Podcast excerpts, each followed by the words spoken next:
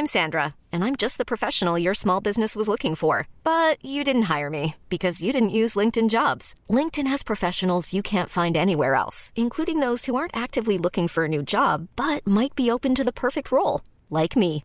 In a given month, over 70% of LinkedIn users don't visit other leading job sites. So if you're not looking on LinkedIn, you'll miss out on great candidates like Sandra. Start hiring professionals like a professional. Post your free job on linkedin.com/achieve today. The following program is presented by the Nerdy Show Podcast Network, geeky programming for all nerds across the multiverse. All Nerdy Show programming is made possible by A Comic Shop, Orlando's number one comic shop and nerd destination, Nerdapalooza, the world's largest nerd music festival, and with the generous support of listeners like you. For more Nerdy Show podcasts, community forums, and learn how you can support this and other fine Nerdy Show programming, visit nerdyshow.com. Hello, my name is Julian Glover. I'm an English actor, as you can hear, and I'm appearing on the Nerdy Show, which I hope you're enjoying.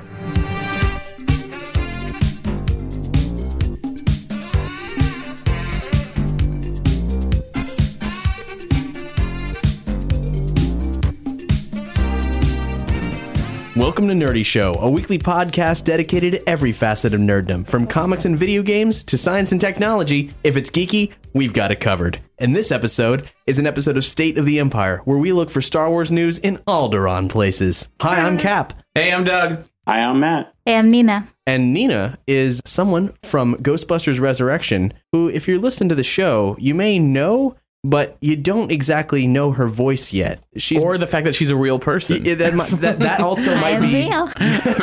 I'm actually real. Doug, you've been portraying Nina Yeah. uh, for a while. I guess that's weird. Yeah, no, I, I, no, I never thought about it because because everybody on the show, every every every Ghostbuster and myself, were are real people playing our real selves. And Nina is my girlfriend who's playing the receptionist.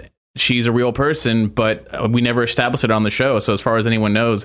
Oh, the receptionist Nina. No, she's real too, and hopefully other characters are going to be real too. I don't know. We'll have to see. But yeah, And she's going to be on the show Yeah. as, as herself Yeah, soon, she right? does. Yes. She in season two, after a certain point, after a certain episode, Nina is played by Nina, by her real self. So look forward to that. It's pretty cool. And my character is definitely going to be quite a bit more active in terms of helping the oh, guys out. Guys, the phone call came in. You got to go check it out. Oh. oh. okay, thanks, Nina. Just watch the dog. Okay. A bit more active than that. Yeah. So we got some good news for State of the Empire. According to Screen Slam's interview with Lucasfilm president Kathleen Kennedy, they're not going to make any attempts to be overly secretive when developing the new Star Wars movies. So that's good for us. Yeah. That's good. I mean, well, I, I still want to personally try to avoid as many spoilers as possible. I guess that's why it's bad for me to be on a Star Wars speculation podcast. Yep. If it's like, um, no spoilers, guys, I'm going to leave the room and we're going to talk about something that was actually just filmed recently since they're not keeping it secret anymore. I don't know. Do you think that means that they're just going to release it in controlled spurts? Like, are they just going to be like, all right, well, let's wait a couple months, then release some official photos? Sort of like how they did with Indiana Jones? Maybe so. Um, Indy did have a fair amount of shots and so on going on behind the scenes, and if you wanted to get a picture by putting them all together, you could. I think it's at least more of sort of um, an acceptance that these things will happen, and because it's Star Wars, they're going to spend more time and money trying to defend it than they would be successful at all. So I think it's more just sort of an acceptance. Her official quote is, uh, "I think the whole issue of confidentiality is going to be fascinating as we move into making the movie." If we're shooting anything outside, it's almost impossible to not have things end up on the internet. So my feeling is you need to embrace that, especially with fans around something like Star Wars. You need to recognize that they're important to the process and acknowledge that there are things that are just going to want to make sure they get to know. So I think and that make sure that they get up onto the store shelves as quickly as possible. Uh, the thing I'll take away from that is that she made a slight reference to shooting outside, which is awesome. yes. For change, yeah. I, I believe that the the consensus on how this is going to go is that it's going to blend CGI and practical effects in ways far beyond what was happening in the Star Wars prequels. Mm-hmm. Something worth mentioning is that the week that this episode comes out, um, Star Trek will be coming out in theaters this Friday, May 16th. Uh, Early buzz is good, so Yeah. you know, don't want to say too many good things about it because this is Star Wars, not uh. right. No, but, sorry, J- but directed, by, JJ. directed by J.J. Abrams. By Jar Jar into the other camp. Yeah. I'm not sure if we mentioned this, but episode seven is a 2015 date now. I, I don't know if we actually said it on the show or not, but it's been pushed from the speculative 2014 to 2015 when J.J. Abrams came on board. And what that means is, well, we've known for a while that they said there was going to be a Star Wars film every year. but that little news blurb has been getting kind of a second life Mhm. in recent weeks because of the change date and sort of a confirmation of the pattern. Officially, episode 7 will come out summer 2015. Episode 8 will come out 2017, but in 2016 and 2018, there will be Star Wars spin off films that come out. And of course, one of those spin offs will be written by Lawrence Kasdan, who wrote The Empire Strikes Back and Jedi. Kathleen Kennedy actually confirmed that they will be shooting episode seven in the UK. Pretty cool. That in itself is cool, but when I read her actual quote, there's a little nugget of something in there that actually is kind of reassuring, which is um, We've devoted serious time and attention to revisiting the origins of Star Wars as inspiration for our process on the new movie. And then she goes on to say, I'm thrilled that returning to the UK for production and utilizing the incredible talent can be a part of that. Blah, blah, blah. We're in the UK. It's really nice. But the fact that she said that they're devoting, quote, serious time and attention to the original trilogy as inspiration seems like a very diplomatic way of saying, "Hey, don't worry, you know, we're we know mistakes were made. We're not pointing fingers. Right, but we're not messing things up this time. At Yeah. least we're trying not to We're to. taking it seriously. yeah. Please come and see it." like so- I, I, I hope that in 2015 I can I can write her a formal letter stating apology accepted. apology accepted. the sins of George Lucas are washed away. Other Star Wars Episode 7 related news J.J. Abrams said it's likely that John Williams will be coming back to score the new films. Oh yeah. There's a quote from him. It says, For Star Wars, it's very early days to know, but I believe that, going forward, John Williams will be doing that because apparently he was there long before I was. Very long because he's 81 years old. Yeah, and uh, let's just hope, fingers crossed, uh, that it gets done. I'm not going to say why, but just you can imagine. I just hope that it gets done. Yeah. That's- It's such. I I would have liked to hear what Michael Giacchino could have, you know, done with Abrams on a Star Wars movie, but I'm not going to complain that John Williams is back. Yeah. Giacchino is the fellow who um, Abrams works with all the time, right? hmm Mhm. Yeah, if John Williams doesn't return for future ones, I would be also very interested in what Michael Giacchino does because Michael Giacchino, my first exposure to G- Michael Giacchino was when he did the soundtrack for the video game for the Lost World, Jurassic Park, Right. which the movie had John Williams soundtrack, so he had this weird blend of John Williamsy sounding music for the video game. interesting. So maybe you know they kind of had there's like this weird back and forth history. I don't know. It's uh, I think it'd be interesting. I'm to just see. going to say it's a good idea, given John Williams' age, that Michael Giacchino be sort of in a, you know, a, a- a second unit conductor or, The understudy. orchestrator or yeah, Yeah. whatever the correct terminology there is, but basically his his right hand guy in this project because Mhm. holy crap, if anything happens to him, it's all over. Who's going to pick up that work? uh-huh. Michael Arndt, the screenwriter for episode seven, one of the things that was mentioned about him, one of the things we mentioned on the show in prior episodes, is that he wrote Oblivion, uh, Mhm. the Tom Cruise movie that just came out. What I found out was that was what everybody was saying on all the press releases when they were talking about Arndt writing Star Wars. He did the final draft of Oblivion. Oh. In in previous episodes, we were saying, well, we better check out Oblivion because it's going to make or break whether or not you know Michael Arndt's doing a sci-fi Right. script. You know, it'll be a real good indicator of what we can expect from Episode Seven. And then I saw Oblivion, and while Well- it was a very pretty movie, Mhm. I didn't feel very good about the idea that uh, this was the sci-fi film from the guy who wrote. Little Miss Sunshine. Yeah, um, and so this is a, a sort of a loaded statement. If you care about Oblivion, just jog forward a couple seconds.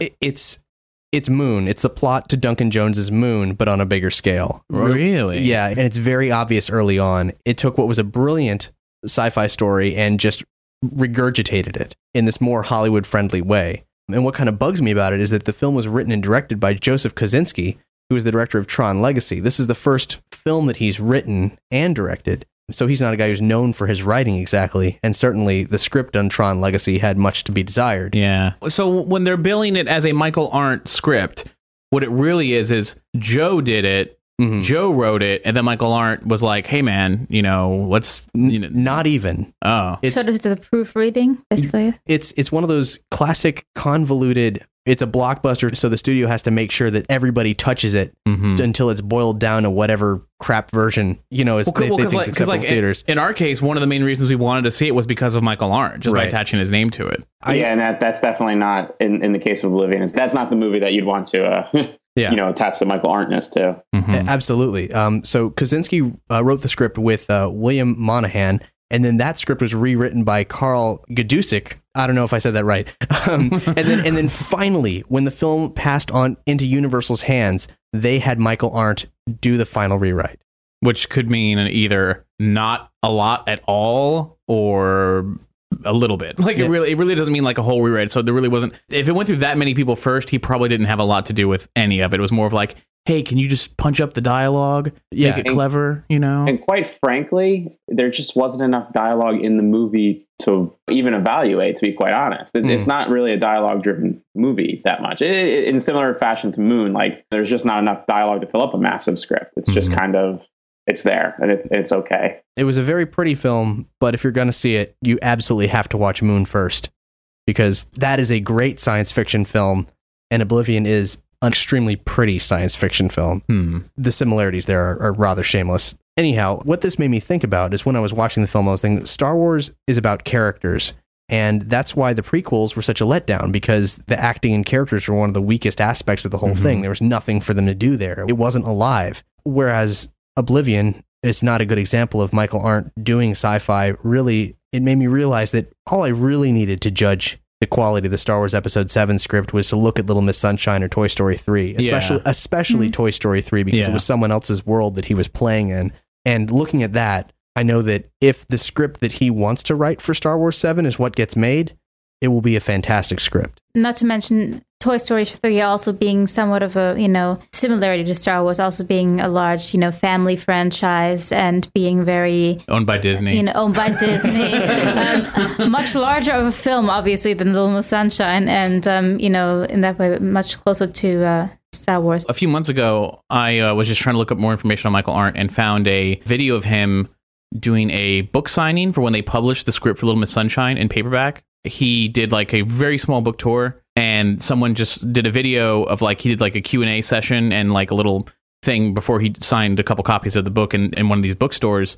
And uh, they asked him just questions about what's it like being a screenwriter, how do you do it, you know, blah blah blah. What was it like getting the movie made? And he told a lot of good, funny stories. But uh, one thing that caught my attention, even though it really doesn't mean anything, was uh, when they were talking about, you know, how did you break into the Hollywood system? Like you, you know, you just wrote this script and how did it finally get through? It? How did it reach the right person and then get made? He was like, well, you know, you write the script and you do all this and you try and give it to as many people as possible and just you gotta have faith in it. But then when he realized that he wasn't really making that much sense, he used an analogy of when you write a script and you're trying to get it sold, you feel like Luke Skywalker flying his X-wing into the Death Star, and he uses this Star Wars like uh, uh, metaphor that just I mean because the uh, the video itself was taken in like the same year that Little Miss Sunshine came out, so this is going back a ways. He had nothing to do with Star Wars whatsoever, but you can see a little twinkle in his eye, just that he, that he is indeed a fan. That it's not just like that he was randomly picked. It's like oh man, this is the guy I would want because he he definitely felt like a real fan and, and also someone when you hear him talk about scripts in general in that same video, someone who knows what he's talking about. It's a great comparison, especially, I mean, if you think about the epic effort that it took to get Little Miss Sunshine actually made in the first place. I'm actually looking to Arndt more than I'm looking to Abrams at this point for episode seven being of quality because something that's kind of sat funny with me is I love the first Star Trek film, but I've been watching the trailers for the second one. Maybe this is just a couple years of just me being battered by flashy lights and pretty people and all that, but that's mm-hmm. really all I saw. Mm-hmm. Flashy lights and ridiculously pretty people. Also, it might be that I've been watching the original Star Trek series and there's a certain just qualities, like weird masculine qualities about William Shatner that are nowhere near apparent in the pretty boy who's playing his character now, mm-hmm. which kind of bugged me, you know, like Understandable, yeah. he, because this guy to me is a sexy actor and he's not a starship captain. As bizarre as his acting methods are, you know, William Shatner played a goddamn great starship captain. Yeah. And I'm watching, you know, like trailers for this new film and I'm like, well, is it gonna look like Star Wars? If, Well- if he's if he's okay with casting this kind of person in this role, like again, this goes back to the the lens flare on the lightsaber. It's like I think I think JJ has proven that he is a, a good director. That if you look at like say Mission Impossible three versus Star Trek, yeah, there's similarities in like visual style, but they are different. Like the the tone is different for each of them. Action scenes are going to feel different. I don't know. Like take that versus Super Eight. Super Eight, yeah, it has a little bit of lens flares, but I, they're all different if you try to compare them that way. But as far as like Star Trek is concerned, the benefit of the doubt that I give it is that it's still baby Kirk. Like he's not right. really Captain Kirk yet. In the same way that Christian Bale at the end of Batman Begins wasn't truly Batman until he fights the Joker. Like, you know, he didn't become the Dark Knight until the Dark Knight. hopefully the whole Star Trek Into Darkness thing is they're like, Jim, you're still acting like a damn kid. You know, you're not treating this serious enough. And then he fights an enemy that's dark and serious enough for him to realize, oh shit, I can't be joyriding. I got to get my shit together and really be a captain. Now, granted, none of that came through in any of the trailers or anything. But But it, it remains to be seen, and I'm not naysaying until I see it because I'm going to see it, and I really did love the first one. But this is a very different thing with Star Trek. Abrams was offered the chance to reinvent everything, Mm-hmm. absolutely everything, and Star Wars is absolutely not the case. And Mm-hmm. he's stepping into some big shoes, and I understand why he was reluctant initially. And I really hope that he, you know, didn't just see a bunch of dollar signs and decide to cast his reluctance to the wind because artistically, if he has that reluctance, he probably shouldn't have done it. But Well- then well- no one wanted to do it. Yeah, well, and in his defense, he was not a big fan of Star Trek growing up, but he was a huge fan of Star Wars growing up. Right. So that might also play into some of the reluctance and you know and everything else. Because I mean, a lot of people who have beef with the new Star Trek say that it's because it, he changed too much. Well, he wasn't that familiar with the original Trek to begin with, and he wanted to do what he liked. So therefore, he made a movie that he liked. And as with Star Wars, he's like, "Oh, I don't want to tread on that ground." uh, Hopefully, from a fan point of view, of like, I don't want to destroy the thing that I love on accident. And but you know, of course, money talked as as, as well. I'm sure, but I'm I'm just gonna give him the benefit of the doubt until uh until I see something I don't like. It's going to be a long road. yeah, yeah. We should do a montage in uh, 2015, just before the next movie comes out, of all the things we've said about it. Yeah, it's like, oh, I'm feeling good about it. I'm feeling good. I don't know, man. Some of the new photos got leaked. I know there's a lot of lens flares, and oh, I don't know, man. This, this Into Darkness wasn't as great as we hoped, and now the third one's coming out, and it was better than the second one. Oh, what's gonna happen, man? And then, Whatever it's going to be, it's going to prove all of you wrong somehow. yeah, I don't, yeah, no doubt. So a lot has happened since the last State of the Empire. In fact, one of the biggest things, we'll just jump right in, is that um, LucasArts was disassembled by Disney. And uh, actually, it's been so long. Doug and I were talking before the show. I didn't realize we hadn't touched on it in a State of the Empire episode. yet. yeah, yeah. We, we mentioned it briefly in our uh, the episode where we interviewed Jeremy Soule, and uh, We just referenced it. We didn't even really touch on it. It was more of a reference. That it was like that it you're, you're here, I'm here. This just happened. We have to say something. we acknowledged that it happened, and then we didn't even get to go into it. But I mean, my reaction it was disappointment at first. I guess uh-huh. just that the news was LucasArts is shut down, everybody's fired. And my first reaction was, oh man, this is sad for everyone who worked there, who was getting to work on the new Battlefront. 1313 you know it's sad that all those games are gone but it was even more sad that all these people are out of work now and LucasArts as a brand having its own identity is kind of gone now but then not long after that they announced that EA was basically going to pick it up That was uh, really recently. It was within a week or so Yeah, from when this episode comes out. Uh, Disney has given EA a multi-year deal to be the exclusive provider of games based on Star Wars. hmm A Nerdy Show fan, Jerry Appel, wrote in and said to us, "This is big enough. You guys probably already know this, and because you guys are awesome, probably have more insight on this.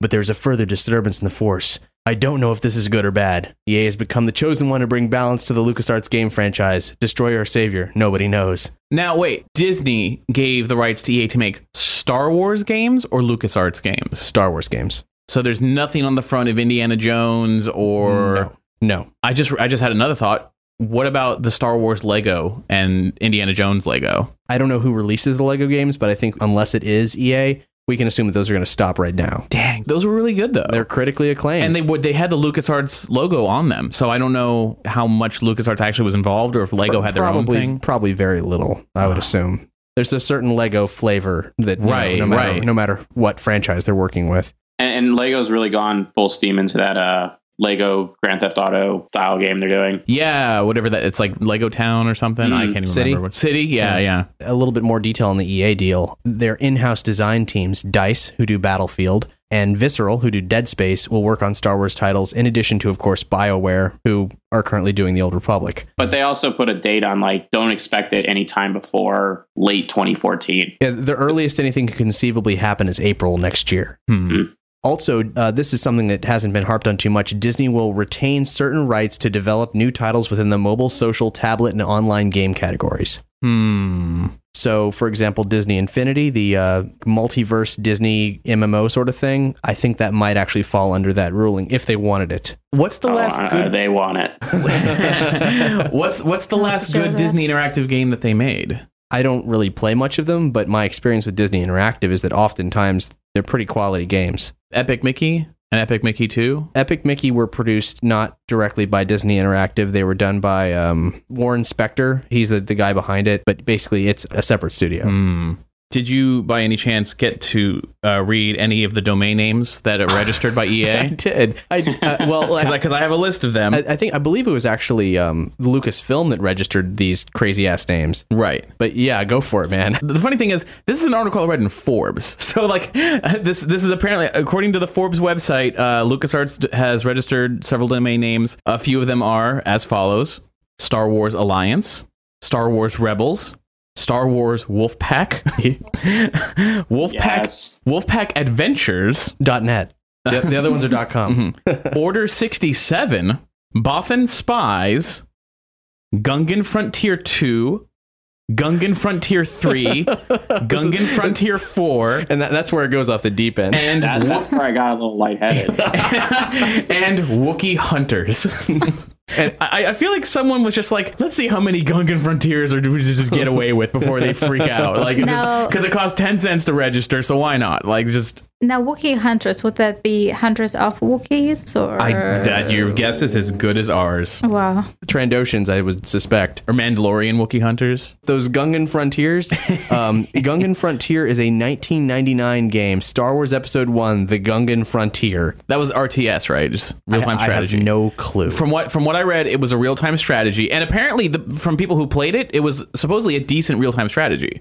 The article that I read, they just said it, it took place after Episode One, when uh, the Gungans were going to populate the moon of Naboo. Like Naboo has a moon, and the Gungans were going to go up into space and just start taking over that moon. And- Sure. yeah, And and they, they uh, actually they actually uh, utilize that somewhat in the expanded universe. The comics, like that that entire like moon colony gets completely wiped out Yeah. by Durge and a whole bunch of other. the- Asajj Ventress did something up there. yeah, Yeah, like she, like, and that was, and then, well, the article I read tried to make a reference to that, saying if they make Gungan Frontier Two, is it like they'll import your save data from 1999 of all the progress you did, and then you start number two, and it's an opening cinematic of Asajj Ventress destroying everything you've done, and then you got to go back to Naboo and like reclaim the moon, and I'm like, they made it sound like, hey, maybe I'd play that, even though it's Gungans and it's just a bunch of click here, click, move over there, where's it going, and then fog of war. I don't know, uh, but uh, uh, apparently the game wasn't that bad. The Wolfpack thing may refer to a clone trooper squad from the Clone Wars TV series. It's not a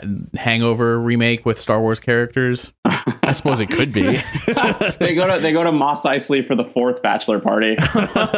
For, from the from the 2D animated Clone Wars, is that like the badass group that went in and uh, I, I don't. Is that two, from the 2D animated Clone Wars? there well there was a group in the 2D animated Clone Wars that I don't I never heard them mentioned by name, but it was just I don't even think they had names. They were just always going in silently, like painted uh, red and blue, and one guy had a shoulder mounted quad cannon on his chest that he ran around, and the commander was like a dual pistol wielding badass. They fought on Coruscant when they were kidnapping Chancellor Palpatine. Mhm. I don't remember if they had a name, and if it was, it was never. I don't think it was ever mentioned in the show because Tartakovsky's soldiers didn't like to talk that much, which is pretty cool. I don't remember if that was Wolfpack. I know the Wolfpack's been on the 3D animated show. I actually didn't even put the connection together that that could be what the game's based on. Which I would be shocked if they did a game based on a series that they just canceled. Yeah, But- because were these domains registered before LucasArts was dissolved, or is this a since? Like since I think wasn't it since EA got the rights, they're the ones who did this. this is this is was reported very recently. right, right. We need to step back here. We've gotten in pretty deep already. Let, I didn't expect it to happen so soon. Let's let's step back a bit. So we got uh, this new details with EA, Mm-hmm. and uh, we got little hints to what to expect in the realm of Star Wars Episode Seven, and even a rumor about a possible television series that could be replacing Clone Wars. The state of the Empire right now is that things are changing. Mhm. And you know, last episode we we felt some disturbances in the Force, and we continue to have. Whereas we were initially like really enthusiastic, and everything was the best. Suddenly Um, it went dark. Yeah, it, it got dark, and now it's a mixed bag, and we're sort of sifting through all of these uh, speculations and actualities and realizations and so on. I'm pretty sure Disney feels the same way that they got a mixed bag,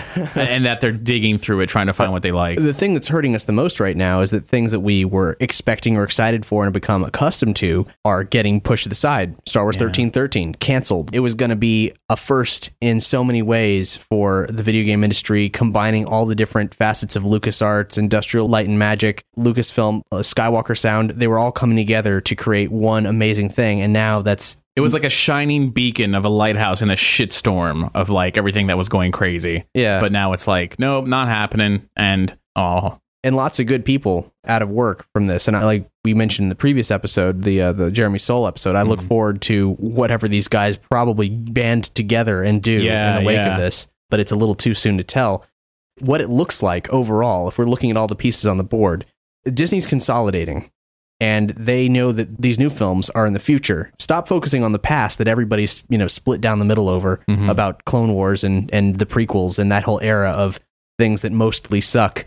Um, so no more cartoon show for young adult audiences based on that time period, even though it's completely unresolved. And there's lots of fans waiting on that. Hmm. No more Star Wars detours, maybe because it's a, a lighter side of Star Wars and we're trying to get a little serious now. And it also deals with everything.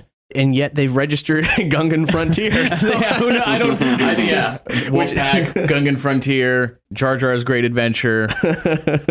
But you you were mentioning the show, this thing that got leaked Hey, once uh, Lucas. Right, a a rumored, a completely unsubstantiated thing, uh, Mhm. television series, an animated television series called Star Wars Reclamation. The idea is it's an animated series to act as an Episode Seven prequel, Mm. and there's a lot of elements to what's been leaked about it that suggest that it sort of compiles a lot of the things we've been anticipating, like uh, from the Star Wars universe in general, like thirteen thirteen Right. uh, and other aspects. So what happened here is there was a posting made on the IMDb comments page for the Clone Wars animated series. Talk about a wretched hive of scum and villainy.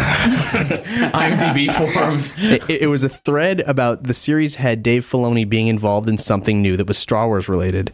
The poster was allegedly a laid off Lucasfilm employee, and he posted several pages of plot synopsis for this show, Star Wars Reclamation. Uh, he says, quote, The show got the green light in January, but stopped everything when the layoffs hit. I could probably get in trouble, but oh wait, I don't work there anymore.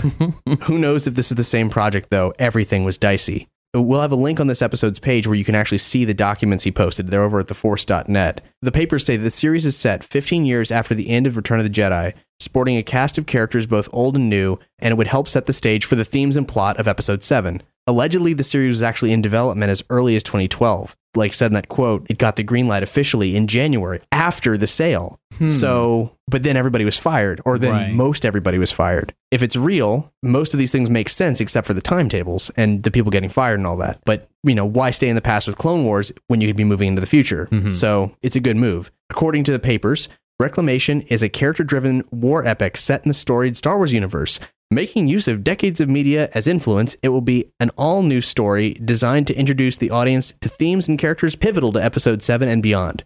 Drawing from the talent and workflow structure employed in the creation of the Clone Wars animated series, our goal with Reclamation is to create a show with similarly wide appeal in terms of viewership and marketing possibilities.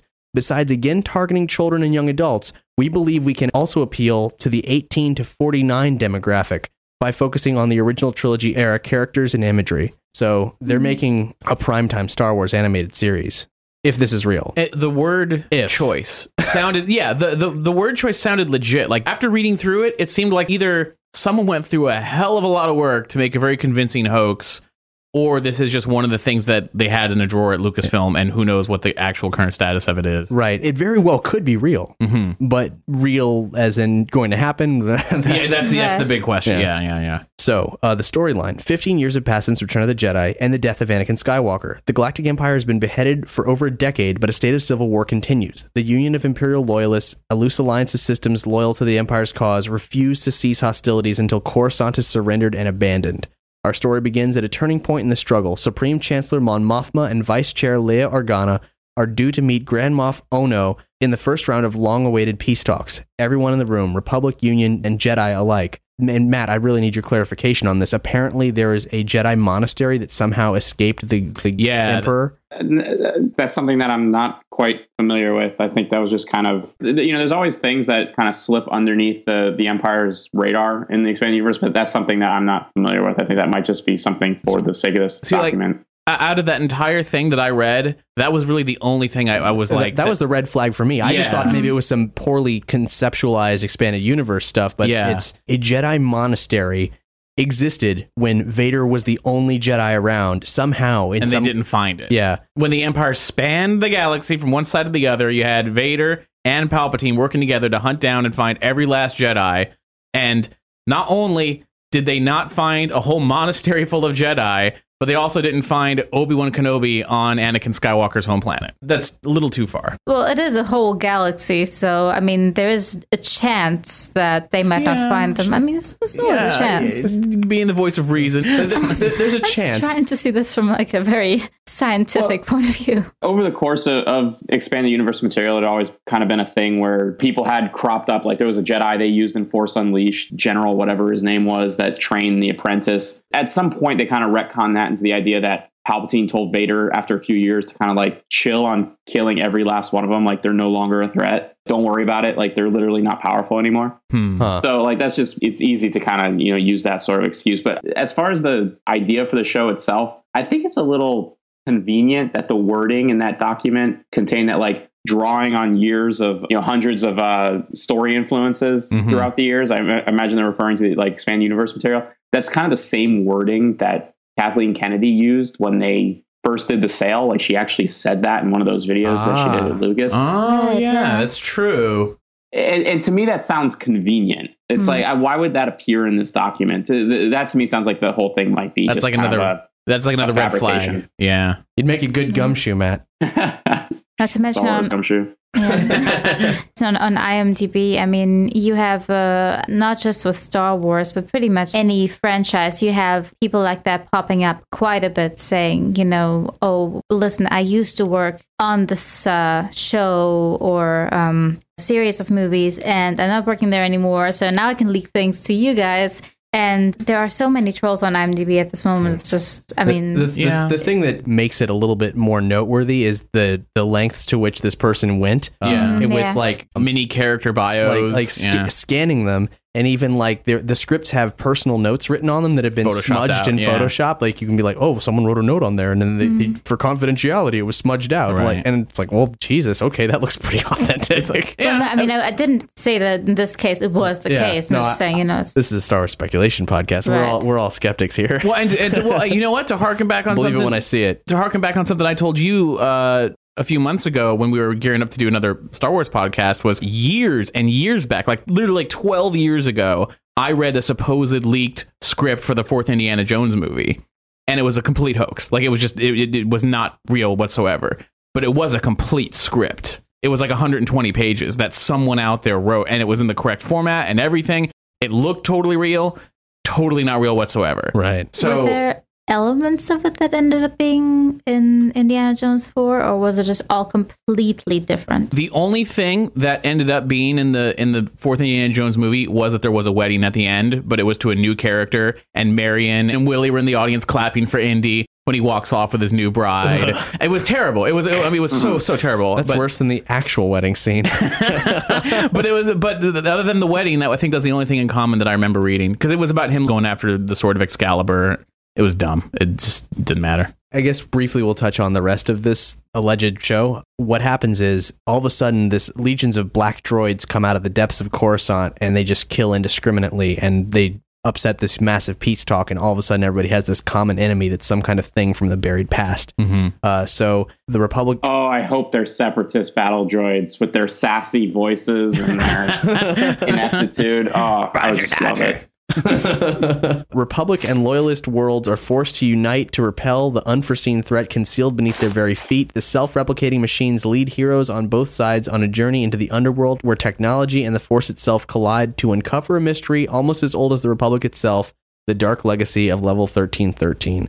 That sounds like a great video game as opposed to like a TV Oh, it- show. it almost was. I know. And then there's new characters involved in this is Kala Calrissian, a previously unknown relative of Lando, Monko, a mysterious Mandalorian who has a bionic arm that's both a blade and a blaster, Sky Terry, who's Leia's personal guard and a Jedi from this hidden monastery that I mentioned, and the villain is Rathzel Quill. He's a dynamic villain. He has he's very sympathetic. He's a Chiss, like Admiral Thrawn from uh, Timothy Zahn's Thrawn trilogy, and a former Imperial general dishonorably discharged prior to the Emperor's death due to his unwillingness to commit war atrocities hmm. that's Star Wars Reclamation. It's uh, intriguing, but you guys have shown some light on some definite holes yeah, that's in the yeah. So other than the whole Jedi monastery thing bugging me, the the only other thing was like the tiniest little nitpick was the names of some of these characters were just kind of it looks like someone just went into the Star Wars name generator and just cranked out, and whatever came out first, they just put on those things. Like those names don't really sound that cool, and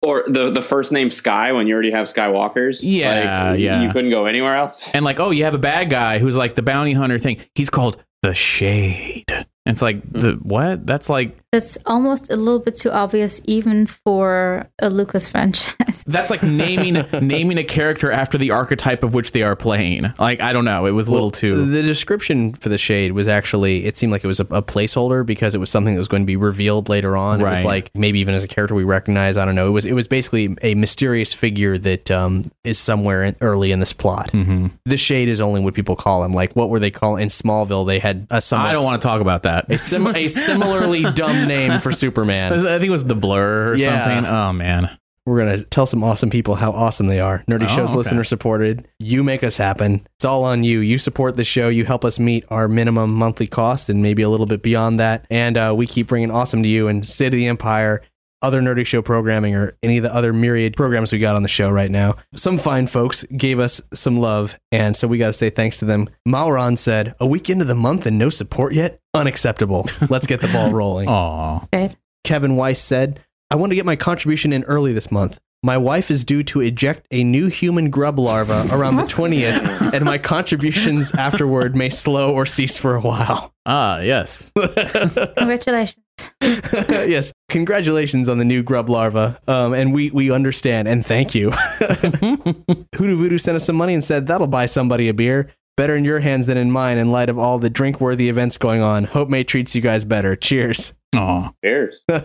Thanks so much, guys. And of course, if you send us money, we send you some perks in the mail. And every successive hundred dollars that we make, if you're the person who puts us over the mark, we record a Nerdy Show microsode. We're building up quite the cache of microsodes. Yeah. We've got many we've recorded. And uh, as for how they're going to be released, we'll get to that in time. For other cool nerdy stuff going on, we just recently launched a Nerdy Show wiki, courtesy of Doug, something we've been wanting to do for a while and just had never gotten around to. All I did uh, was say I clicked the button that said start a wiki and it said what do you want to call it and I said Nerdy Show Wiki and that was pretty much all I did. And that but but but I'm glad it got the ball rolling. Yeah.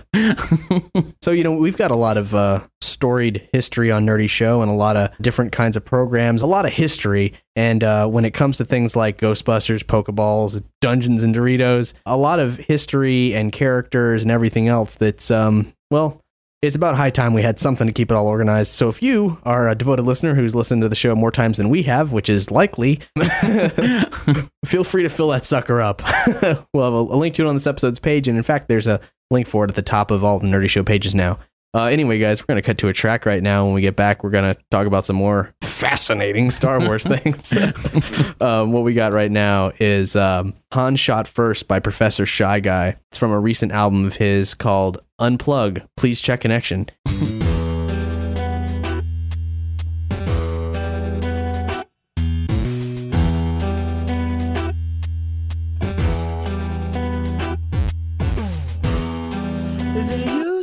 A time in young man's life. He come across one of the world's greatest treasures.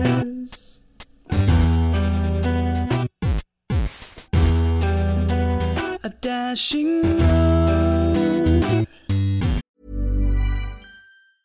Hiring for your small business? If you're not looking for professionals on LinkedIn, you're looking in the wrong place. That's like looking for your car keys in a fish tank. LinkedIn helps you hire professionals you can't find anywhere else, even those who aren't actively searching for a new job but might be open to the perfect role. In a given month, over 70% of LinkedIn users don't even visit other leading job sites. So start looking in the right place. With LinkedIn, you can hire professionals like a professional. Post your free job on linkedin.com slash achieve today.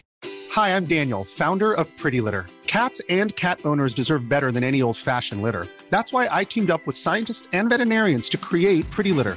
Its innovative crystal formula has superior odor control and weighs up to 80% less than clay litter. Pretty Litter even monitors health by changing colors to help detect early signs of potential illness. It's the world's smartest kitty litter.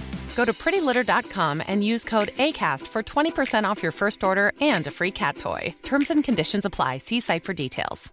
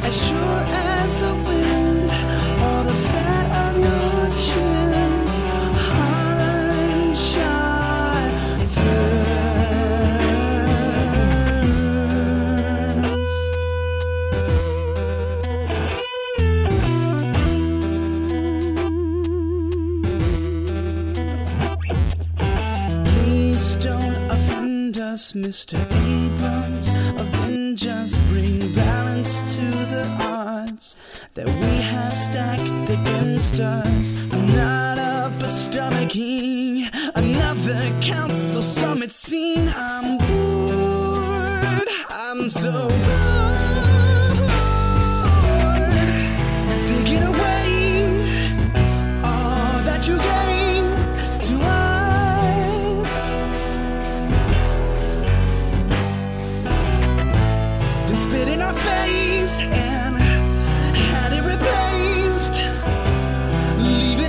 Leaving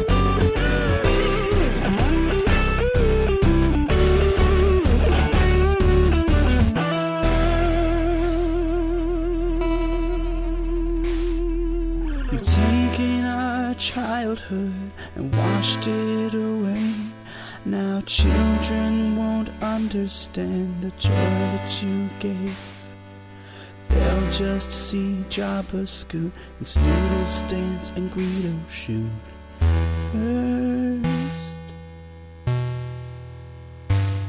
But Han shot first. Han shot first. There's too simple facts. Your neck is fat, and Han shot first. Han shot first. Han shot first. There's two simple facts. Your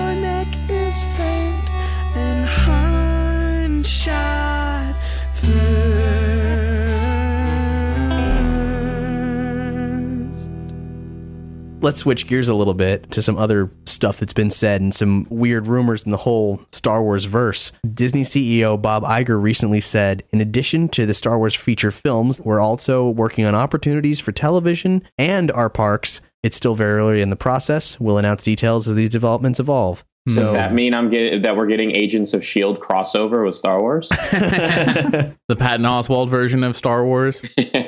he does mention opportunities for television, which is the first time we've heard anybody in a position of power actually mention Star Wars having a life on television officially since all these weird cancellations and firings and everything. So that was interesting. And then also, you know, the possibility of something more substantial Star Wars related happening at a Disney park other than the tiny little corner of the world that it occupies at Hollywood Studios. Wolfpack the Very cool. series.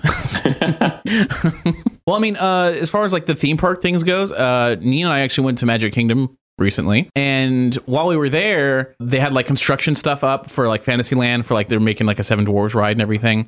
But they had uh, all these little quotes from Walt Disney on like you know every third or fifth like board that was up. They had like these quotes of like imagination is the key to you know whatever. Like you know just inspirational stuff. But one of the ones that caught my eye which re- really doesn't mean anything it's just a quote from from walt it's him talking about disney world. Something along the lines of we have so much land and so much space out here that we'll never have to fear running out of ideas Which is my thoughts exactly whenever I look at one of those little maps that they hand out. It's Yeah. like there's so much space beyond the, you know what you already have. I mean, they can just go. and on what they did forever with it. Fantasyland, like Just land Fantasyland goes a little bit deeper out into the woods. You know, like it, w- Fantasyland was just like a small. It you know, it still is kind of a technically it's a small area. The park's a small area. If you think about it. world after all. But the new the new Fantasyland, they reached out a little further to the back of the park because there's nothing but woods back there. And it feels a lot bigger. Like there's just it feels like there's a lot more stuff going on. So while I prefer a whole new theme park, you know, for for Star Wars, it doesn't seem out of the question if they expand it and give it like a little Star Wars area. If they could just not do the Avatar park at Animal Kingdom. well, which is- apparently apparently that's not happening anymore. no, it is happening. Wait, wait. What? So it's back on? Yes, it's back on. Well, is it is that Avatar or is it? It's not the Airbender. It's the James Cameron movie. No, I know that, but, um, but no. I, what I what I meant was there were also plans just to include fantasy creatures Oh, as yes. dragons and unicorns in the park instead of doing the Avatar thing. The original concept for Animal Kingdom was that there would be a part of the park dedicated to that. Well, the trash can logos and stuff they have. Yeah, yeah. Tr- trash cans, park benches. They have dragons and unicorns in the whole um, menagerie design, Mm-hmm. uh, but they scrapped it at the last minute. In fact, Dueling Dragons at Islands of Adventure was a roller coaster built for that section of Animal Kingdom that Disney said, Really? Uh, not going to do it. And the roller coaster company was like, Universal, you're building a park. Would you like this? And they were like, we'll figure something Put it in out. the Lost Continent. Fuck it. It's like it's it's That's just- probably, it's probably why Lost Continent was so big in its original incarnation. Well, and just it's Lost Continent was like this weird hodgepodge of like. I mean, I like it. I, li- I liked it as the Lost Continent. It was cool, but it was Mm-hmm. a strange one at the time when it opened, where it's like, what is this really? Is this like? It was the strongest part, I thought. Yeah, I, like- Yeah. I can see I that. agree. It's just, but Jurassic Park was a theme. Marvel was a theme. Even Toon Lagoon, for all of its weirdness, was like a very strong theme. Whereas Lost Continent is just, uh, fantasy. Everywhere else was filled with licensed material, and like there was literally nothing in Lost Continent. I mean, Yeah. even like in the Toon area, you know, they filled it with all kinds of different, you know, famous licensed cartoons. But there, I don't think there was a single licensed material over in Lost Continent when it opened. The Avatar thing, it was off. I think it's on again right now. Because the last Uh, I heard, unfortunately. was, the last I heard it was off again, but that was a while ago. Yeah, I, and it was off again for a while. Yeah. And then all of a sudden, I think there was a, an announcement about it. I believe it's back on, which is really unfortunate Yeah. because it's just not it's just not good enough. And it doesn't fit in there. Let's just face it. It just it it just seems like completely out of place. Well, and if you're Disney, wouldn't it be better off to take out the Avatar animals from Animal Kingdom and put in like Star Wars animals at this point? Use more stuff that you have and not there, worry there was about. a there were action figures for every bullshit creature made on Naboo. Yeah, So- I mean, just wampas or uh, Do you, do you think there's an. Imagineer looking at an elephant thinking that they could start like gluing things to him to make a bantha? a bantha? Yeah, why not? It's I, like I guess we could probably organize something where we could lower and raise a bantha costume on this elephant every half hour. that would be awesome. okay, even if you didn't put a bantha costume on an elephant, you could do a lot. You could do as much with Star Wars stuff in the Animal Kingdom as you could with Avatar. Animatronic panthers, why not? you could do a thousandfold what you could do with Star Wars from Avatar. yeah, It- 'cause- admittedly, we don't know the scope of Avatar two and three yet, which I know the park is probably going to have a lot to do with. Well, um, the rumor was that the second Avatar would be like uh, focus on the underwater, the seas of Pandora. I don't know how you're going to really incorporate that into the park unless you just have a fake aquarium where you just walk down a hallway with LED monitors and just Well, you see, CG the, the hu- creatures. the human colonials are going to have this really, really swanky pleasure barge, and it's going to hit a rock, and then a all- silicone rock that's in the, the sea then, of acid. Yeah, but then all the people who drown, they're saved by the magical aquatic Navi. oh boy! And they plug their hair into the coral reef and talk to it. Full disclosure: I've never seen the damn movie, but I thought, And they, you I thought know they what had, you're talking about. I thought they had sex with their hair. That, that- this was this They, has they, been they do, they- they, they- all- they, they do a lot of different things. It's just nerve endings. that is left ambiguous as to whether or not the tying the hair together actually was the act of sex itself or as an extension of just like, hey, we know what's up. It's like let's braid things together. Well, because well, because they, in, in the movie, like, what's up? they well they got they, they have the the horses that they ride, and you have to plug your hair into the horse so it can read your mind and know which way to run. And the Uh-huh. same goes for like the bird things that they ride. You have to tackle the bird, wrestle it down, and then forcefully plug your hair into the bird's hole. I'm not making it up, man. Watch so the movie. Tell me so I'm wrong, levels. girl. You looking fine? You want to like plug each other's hair and say what's up? Yeah, no, that's basically that's basically how it's portrayed. And then uh, whenever you plug your hair into a plant or an animal hole, you're able to communicate with it. Uh, yeah, okay. I'm just telling you what was in the movie. That's what happened. That's Yeah. exactly what happened. Uh, on April seventeenth, Harrison Ford was on the Jimmy Kimmel Show. You guys all see that? I didn't see the Jimmy Kimmel interview. No. It was great. It was really, really, really great. They're talking about whatever stuff Harrison's promoting right now, and then and then Star Wars comes up, and what unfolds is what would be whimsically described as a uh, an incident where Harrison Ford stormed off the set, but Mhm. was in fact a, a whole like skit, stage a thing, skit yeah. they'd set up, and Harrison Ford played it to a T. It's brilliant. We'll we'll link to where you can check it out on this episode's page. Because I've seen several other videos of Harrison Ford being asked about it recently because he was pr- doing promotion for 42. Hmm. The, the press junket things where he'll sit down for six hours at a time and then everyone comes in and asks a question. There was one in particular that I really liked where this guy is just, you can tell he's wanting to ask and he's just like, and you know, now that 42 is out, and Harrison's, mm hmm. You know, and, uh, you know, and it's, uh, and anything that's upcoming, he's, mm-hmm. you know, like uh, there's, it's been announced Disney's bought Star Wars, and immediately Harrison Ford just pantomimes, picks up his hand, and draws across his lip like he's zipping his lip shut. And he just sits there. He's like, "Is there anything you can tell us?" And Harrison Ford then just starts acting like he's silent. His lips do not move, but he starts moving his hands like, "Help me! My lips are zipped shut. I don't know what to say. I can't say anything because my lips are zipped shut." And he's like, "So you're not going to say anything about it?" And Harrison again is just like, "Mm-hmm, mm-hmm." D- Doesn't even make doesn't even make the mm-mm noises. Just sits there like like he like he's helpless. And then he goes, "I can see you really don't want to talk about, it, so we'll move on." And then he just unzips his lips and just sits back like nothing's happened. It's like he's handled it very very cool in in, in, in a lot of ways. And then he was on like David Letterman or whatever, and David Letterman just, "Hey, so Star Wars," and he's like. What about him? You know, I was in him, and he just says, "Yeah, well, is there any? You know, uh, uh, they they're making new ones, aren't they? Aren't they making new ones?" And he's like, "Well, they they made six of them, and, and I'm in three of them, and they didn't invite me back for the other three. So imagine how I feel." And like that was all he said. Like it was just uh, he just dances around it in an awesome way. He's brilliant. Yeah, no, it's so really yeah, yeah. And now it's the time you've been waiting for. Willow Watch. Oh shit!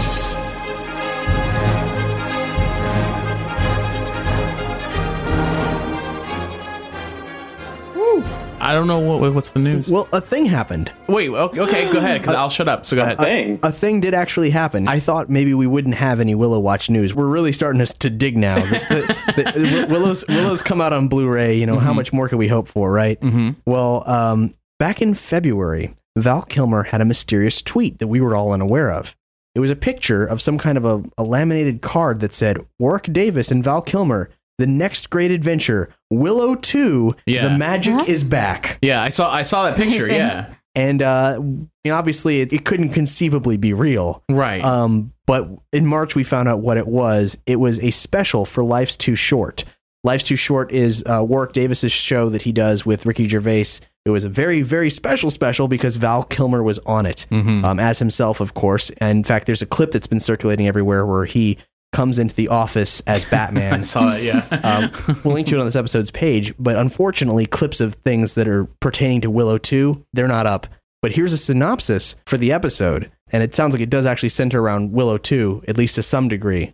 Things are looking up for Warwick when he is approached by Hollywood star Val Kilmer to film a sequel to the 1988 fantasy film Willow. Aw. However, he needs to help finance the movie himself, and he's got other things on his plate, such as balancing the interests of his clients at Dwarves for Hire and managing a touring cabaret show starring Keith Chegwin, Les Dennis, and Shaun Williamson. So I don't know how much is going on there, but there is a trailer for the show where Val Kilmer says the words like "We need to make Willow 2. and I'm like, "Yes, Val. Yes, we do need to make Willow 2. So for a moment there, yeah, I guess the level rose, the the alert the alert level rose up, but it was if it's really just for that show. Does it? Does it? the, the, the key players are, are talking about it. They know that it's an idea. Maybe someone at Disney hears it. They go, "Oh, that's kind of funny. Wait a minute. Maybe we can make some money." Well, because it's like it's like, do you want to count that as official banter, even though it was done in a fictional setting? It's but it's like, well, it's just oh well, if it, the name's being tossed around, then I guess that still counts. But I don't know. I mean, People are talking about it at least, and some of Yeah. those people And, are the and stars. who who knows? Maybe maybe Val and, and uh, Warwick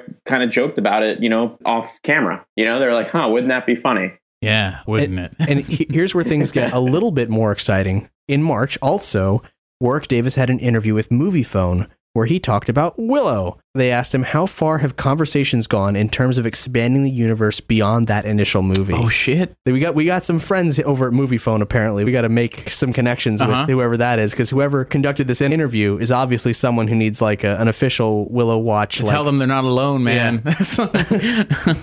Warwick said, There have been conversations throughout the years, hopefully some of them joking ones. I had a conversation with Ron and George and said, You know, people would love a sequel to the movie. George said, Yeah, we thought about it, but if we did, we'd have to recast you because you're too old. what? Oh, and that's where the conversation ended. I think he was joking. I don't look that different. Ron and I were together a couple weeks ago and we look the same, which of course is not even remotely true. this is him talking still. It would be fun to see if Willow is going to become a better sorcerer. Is he the apprentice? What's happened to him? Has Madmartigan calmed down a bit, or is he still this crazy character? Has Elora Danan become the queen who would rule over the land? The recent success of fantasy TV series has been phenomenal. Willow could easily sit in that category quite nicely. Hmm, I Says- agree. Says Warwick Davis. He's like Bruce Willis with Die Hard. He's like the gatekeeper for everything uh, Willow related. He is Willow. He is the titular character. Let's not You can't forget. recast him, no. It's no, no, that, that must have been a joke. It would be a complete outcry. Yeah, yeah. Who's that good little guy from Game of Thrones? Let's get him to be Willow. It's like, oh man, come on. I like Peter Dinklage, but he's not Willow. That's like recasting Indiana Jones. Just We don't need to do that, but he's a very popular actor. If- If they want ever so popular Peter Dinklage in the in the movie, all they have to do is cast another Nelwyn. Yeah. I mean, come on. it's like it's like, oh, we're doing another Willow movie, but we're not casting any other little people. It's like, what? what you're gonna take that from everyone? Like, is, didn't we say last time that that was the movie that, other than Wizard of Oz, had the most little people in it? Like, Yep, true fact. Now, as far as official willowy stuff, that's that's the end of it. But we do have one more thing. This comes from a Nerdy Show fan, uh, David Michalik, and uh, he says, "Guys, for the love of Ufgood, do not, under any circumstances, attempt to read any of the Lucas Claremont Shadow series. It has nothing to do with Willow, and it's really, really, really awful. I spent several months collecting them all so I could read the whole series straight through. I was super psyched. I barely managed to make it through the first book with bleeding eyes and hemorrhaging brain cells. After about two chapters of the second one, I threw in the towel. My brain Wow. literally, not figuratively, literally started refusing to process the words on the page. I never quit in the middle of a book, but I simply could not force myself to continue. They're terrible. Seriously, trust me. Save yourself the sand loss and don't give those jerks any money. wow. Damn.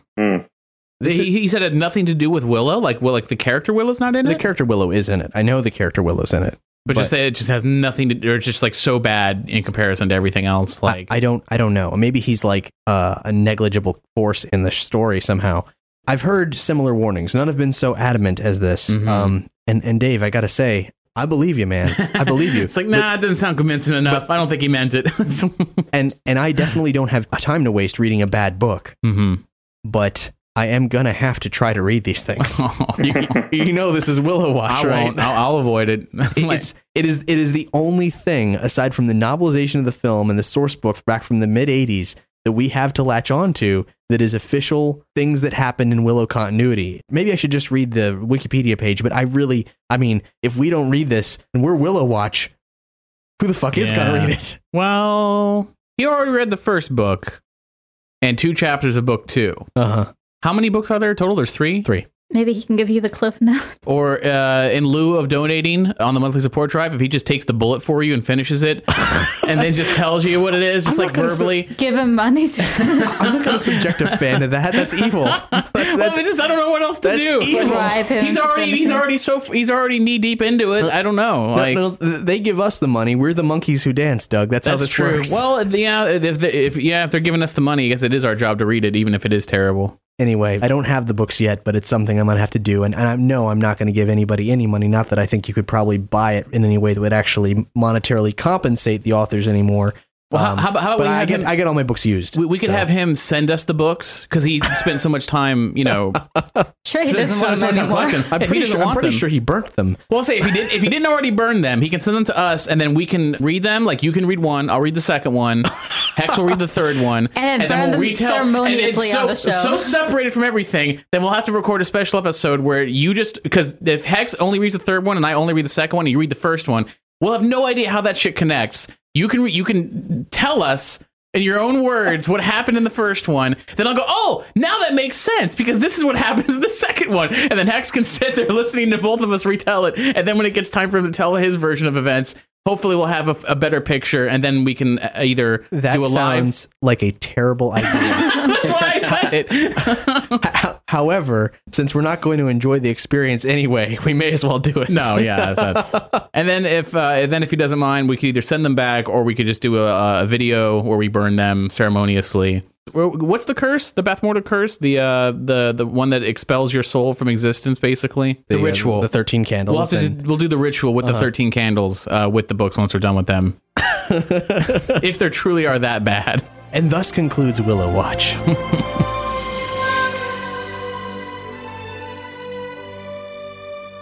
We got one more thing to talk about before we leave, and it's pretty awesome. Not too very long ago was May the 4th, and lots of cool Star Wars things happened, including something that coincides with the other event on May 4th, equally important Free Comic Book Day. Mm-hmm. Dark Horse released a free comic book day issue that was both Star Wars, as in Brian Wood's comic entitled Star Wars that we've talked about on the show, uh, and the other half of it was Avatar: The Last Airbender, an exclusive story for both of those comics. Hmm. Um, the Star Wars thing was incredible. It's a piece that happens shortly before the Star Wars series starts with Brian Wood, and it stars both Darth Vader and Boba Fett. And you think, well, you got a story with uh, the two most like marketable badasses in the Star Wars universe together. It's got to be shameless and stupid and whatever. No, no, it was it was so good. I feel it's it's the best short Darth Vader story I've ever read. If you can find it, go find this thing. I mean, it'll probably be collected when they collect the, the, the series, and they're on issue five now, I think. Because I, 'cause I went to a comic shop, they were out. Like they were out of the Brian Wood Star Wars. I tried to pick it up, but they were out. So It's good stuff, damn, man. yeah, I'm gonna. Oh, have it to was get very good stuff. People should get up on it because I think I honestly believe it's going to be the one thing expanded universe wise that makes it through the uh, the Disney purge when they move over to Marvel. Like I really do. I think it's going to be the only thing that makes it through. And Well, hey, it's a good chance for people to actually like start up with like a new expanded universe. That's kind of exciting. Right. Depressing too, but well, because apparently, like like what they said, whatever's coming down the pipeline for for Dark Horse now, this is like the last. So it's like Yep. the, the series is going to keep going until they decide to cancel it, basically. Yeah, so if you want to know about the grandchildren of like Luke Skywalker and whatnot, all that that crazy stuff, you either enjoy it now or I don't know that Disney Marvel will be collecting and reprinting those anytime soon after the Dark Horse license expires. However, right right into the vault. yeah, Jesus. But this Brian Wood book, its chances are really good of it being uh, continued over at Marvel without missing a beat. I really hope that's the case because it's it's fantastic, and I think it's well, very, it, it, it has the direction that Disney's going in. You know, it's Yeah. kind of like uh, it harkens back to the original trilogy era. It doesn't, you know, rely too much on what you know Dark Horse and Del Rey have done over the last 20, 30 years, and it's doing its own thing. So I think it lasts. by now you can probably pre-order the first collection of the Brian Wood Star Wars stuff. Uh, and if so, we'll have a link on this episode's page. It is absolutely a must. Can I just like like a moment of silence for Lucas Arts? Yes, Yeah. absolutely. It's Yeah. you know at some point most nerds or even you know just casual gamers of around our age have some experience of like a really meaningful video game experience that has something to do with Lu- LucasArts, whether it was like Loom or Monkey Island or you know Super Star Wars or something, you know Tie Fighter. I mean, so many classics, and it's just kind of it's sad, really. Yeah, let's let's give him a, a moment of silence, and then when we pick it up, we'll we'll talk about LucasArts because I feel it's it's a shame that we didn't record in a timely manner for, for that piece of news to actually adequately reflect on our thoughts Mhm. on the whole thing. It was because it was really upsetting.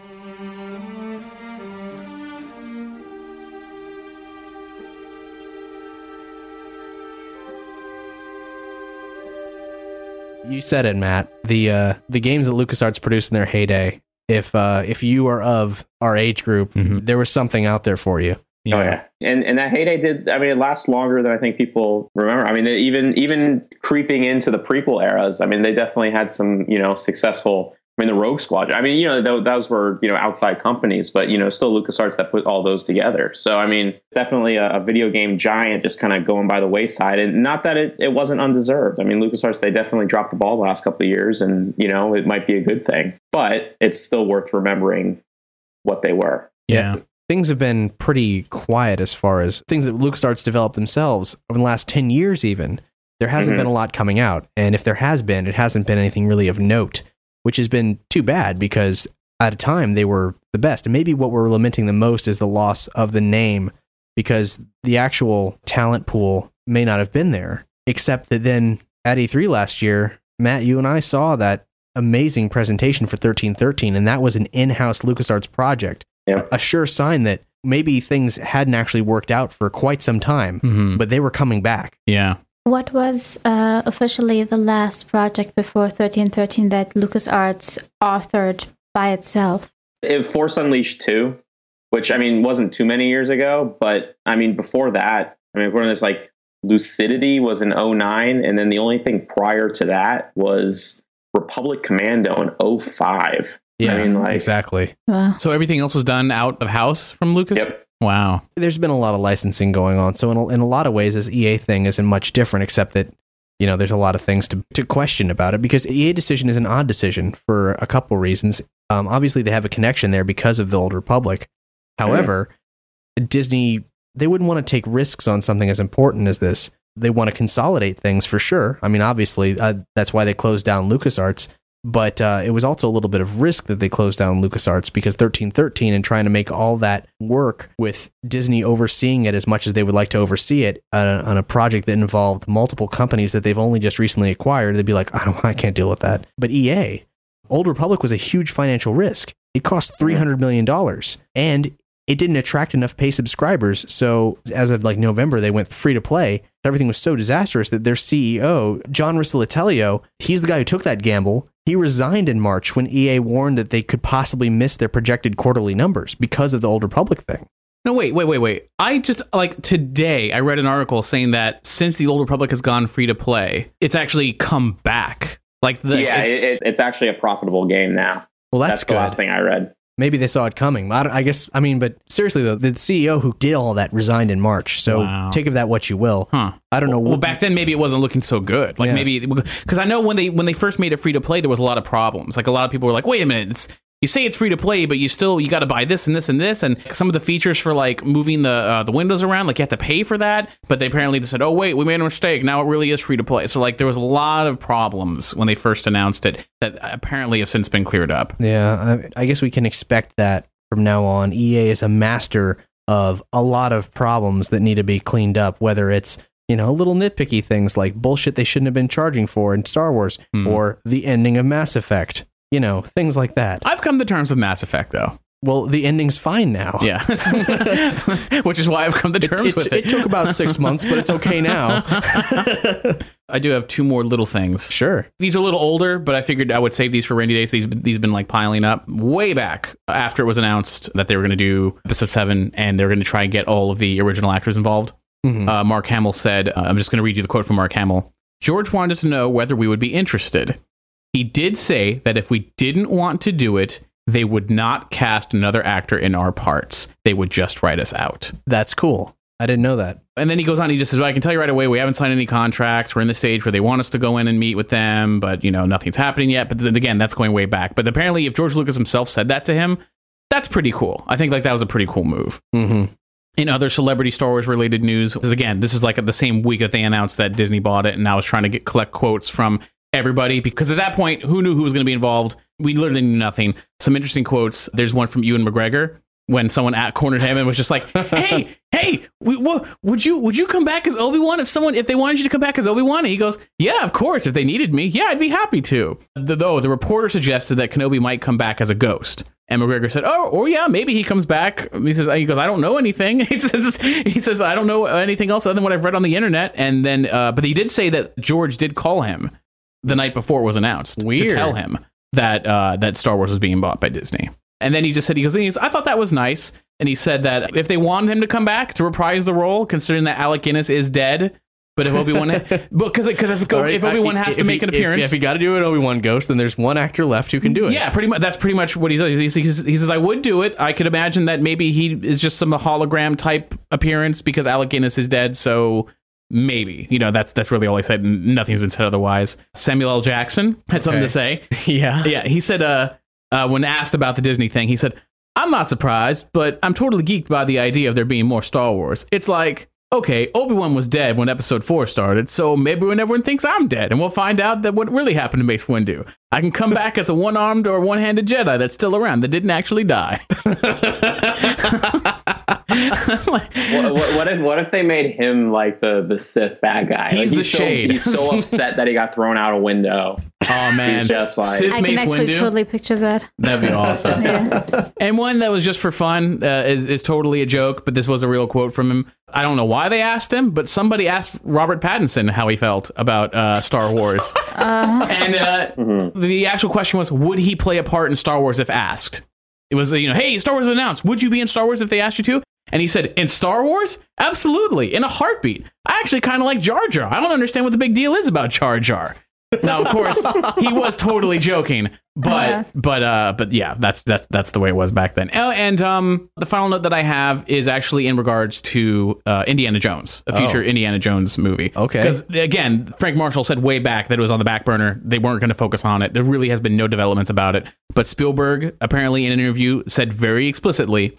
I will not make another Indiana Jones film unless it's based on George's story. Okay. So we will see if anything comes of that. So I, I don't know. He didn't say George had to write the script. He didn't say anything. All he said was it has to be based on George's story. You know, they're they're buddies, so I'm sure the will not is actually a will not, but I also kind of wonder how much it's a can not. That really is a good question. All I know is that Raiders of the Lost Ark was was the story was by George Lucas, screenplay Yeah. written by Lawrence mean- Kasdan. So And George, Lu- I'm not going to blacklist anything with George Lucas's name on it because even whatever his rough story for Crystal Skull could have been acceptable if someone else had just written it. But I mean, someone else did write it as far as the screenplay goes. well, Frank Darabont wrote a script for Indiana Jones 4, but then Yeah. George Lucas didn't like it. yeah. and then said no. Take that for whatever that's worth. But George Lucas is not in charge of making those decisions for Lucasfilm anymore, and it's also a Paramount movie, so maybe he doesn't have that much power to uh, power anymore for that. So it would actually be up to Kathleen Kennedy uh, whether or not she read a script and said, "Oh, this is good for another Indiana Jones movie. We approve."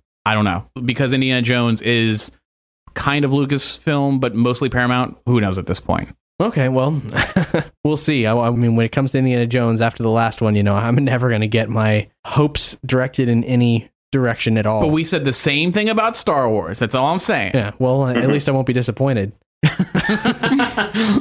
so, thank you so much for listening, guys, to uh, to State of the Empire. We'll be back sometime soon when Yeah. when when more new stuff happens. The news is coming faster and faster now, so uh, hopefully we'll get something really big soon. It's both faster and slower. It's faster, but they're being a little vague. Yeah, we know shooting doesn't start till 2014, and I'm sure there's a actor confirmations are definitely going to start trickling in. Yeah, yeah. sooner than later. We're also getting all the, the things that aren't happening. Like everything, well, we know this isn't happening. Let's talk about how that's not happening. Yeah, that stinks.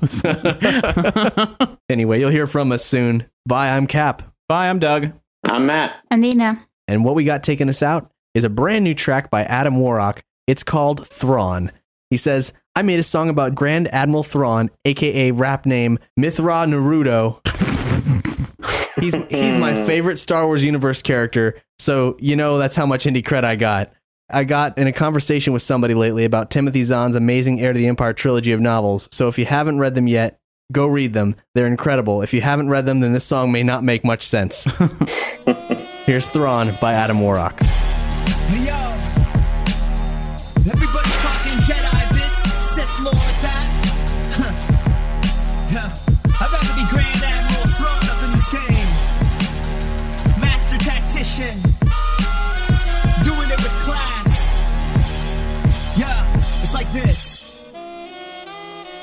Humanoid, you can stare into my red eyes. Cause when I speak, I hold that tone calm and steady. Sit on the throne, and so I wait and bide my time. But I keep the Imperial forces there armed and ready. Out in the regions unknown, out there patrolling the zone. I watch the Death Star fall in the shadow of the sanctuary. So when the Emperor fell and Vader did too, then I assumed the weight that I had to carry. Genius tactician and strategist, the baddest in the galaxy. No Republic could handle this. Studying the art of my enemies just to better understand. So when they fall, I'm like, yeah, already knew your plans. Noghri bodyguards, katana dreadnoughts, cloak the perimeter of Coruscant. So better not try to pronounce my Chiss name, get your tongue tied. And if you speak ill to me, I'll have your tongue right. I'm Grand Admiral Thrawn, servant of the Empire with a plan that never fails. So watch your tone when you speak. Y'all got the force, I got the forces. So come and meet your defeat. Every track that I'm on, I'm Grand Admiral Thrawn, servant of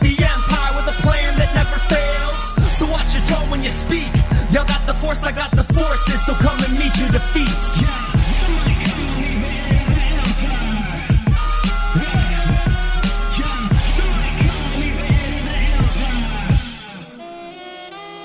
Hey yo, whatever made the kettle running like one less parsec than the best could ever try. Lose your mind in the spice mine. My words cut deep and my stare cuts deeper. Sitting there in Mount Tantiss with my hands around the chair. Hey yo, forget Talon Karrde, just smuggler trash. Lower class. Forget C'baoth, he lost his mind Mara J, got no use for her. I just used my sick tactics. Got a noose for her. With a Spaarti cylinder and a team of mole miners, I'm the new empire, way beyond those old timers. So when you hear that Imperial March, rest in peace, Palpatine. It's for your honor we chart. Every course across the star maps, crush the new republic. Raise that black flag underneath the setting sun. That's when Rukh cut me down at the throne where I sit. Gotta admit, it was really so artistically done. I'm Grand Admiral Thrawn, servant of the Empire with a plan that never fails. So watch your tone when you speak. Y'all got the force, I got the forces. So come and meet your defeat. Every track that I'm on, I'm Grand Admiral Thrawn, servant of the Empire with a plan that never fails. So watch your tone when you speak. Y'all got the force, I got the forces. So come and meet your defeat. Thanks for listening to Nerdy Show. Hmm.